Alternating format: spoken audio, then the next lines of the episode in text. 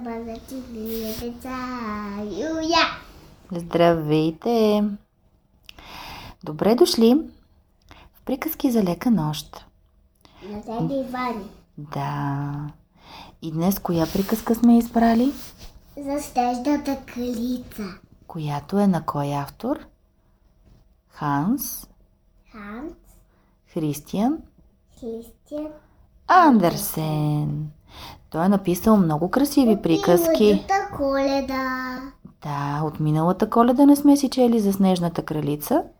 Той е написал и малката кибрито продавачка, и малката русалка, и много други, но нека сега да се запознаем с първата част на тази прекрасна приказка. Ами... Тайна, вълшебство. Ще ти я покажа след малко. Ето тук я четя. На едно специално място. И така. За огледалото и за неговите частици. Слушайте. Започваме. Когато стигнем до края на приказката, ще знаем повече, отколкото сега, защото ще приказваме за един лош магиосник. Могилтек ли каза? Спокойно. Нали е само приказка? Няма страшно. А той беше най-лошият от всички магиосници.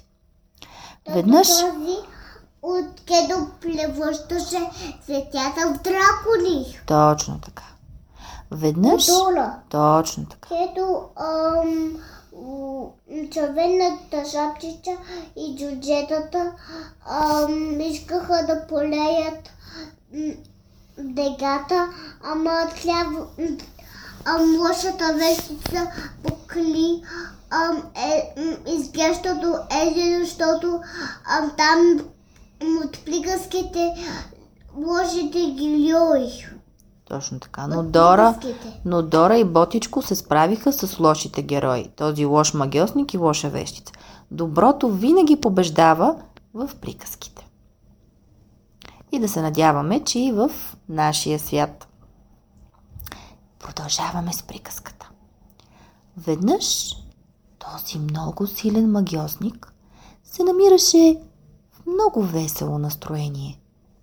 Беше сполучил да направи едно огледало, което имаше това свойство, че всичко хубаво и добро, огледано в него, се изгубваше, а грозното и лошото изпъкваше и се виждаше още по-лошо, отколкото бе в действителност.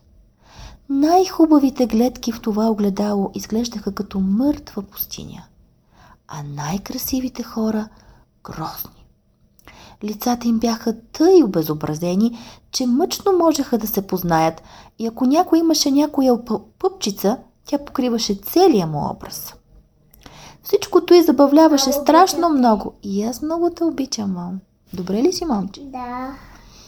Всичкото и забавляваше страшно много магиосника.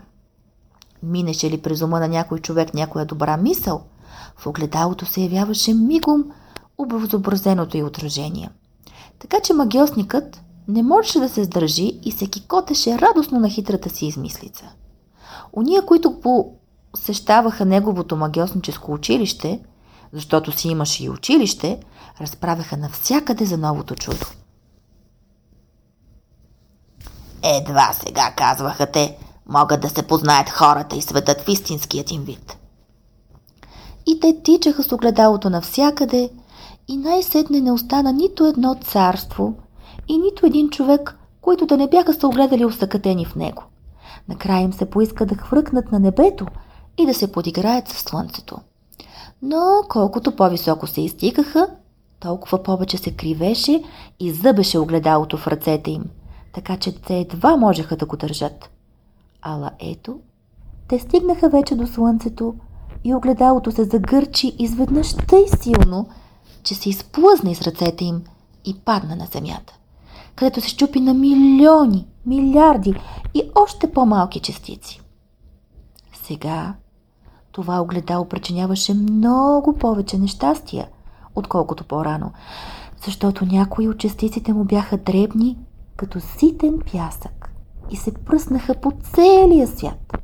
Ако такива частици попаднаха някому в окото, те оставаха там и тогава човек виждаха, че всичко наопаки или пък забелязваше във всеки предмет само лошите му страни. Защото всяко стъкълце бе запазило свойството, което притежаваше цялото огледало.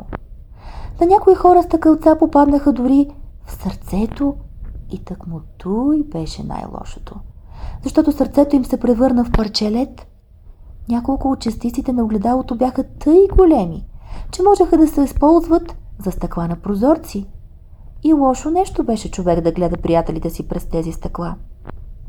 Други частици пък бяха сложени в очилата, но тежко на уния, които искаха да видят през тях истината и да бъдат справедливи. А магиосникът се кискаше от радост, защото той го забавляваше. Но някои частици продължаваха да хвърчат из въздуха и сега ще чуем какво направиха те. Това беше първа част на приказката Снежната кралица. Очаквайте втора част. Лека нощ!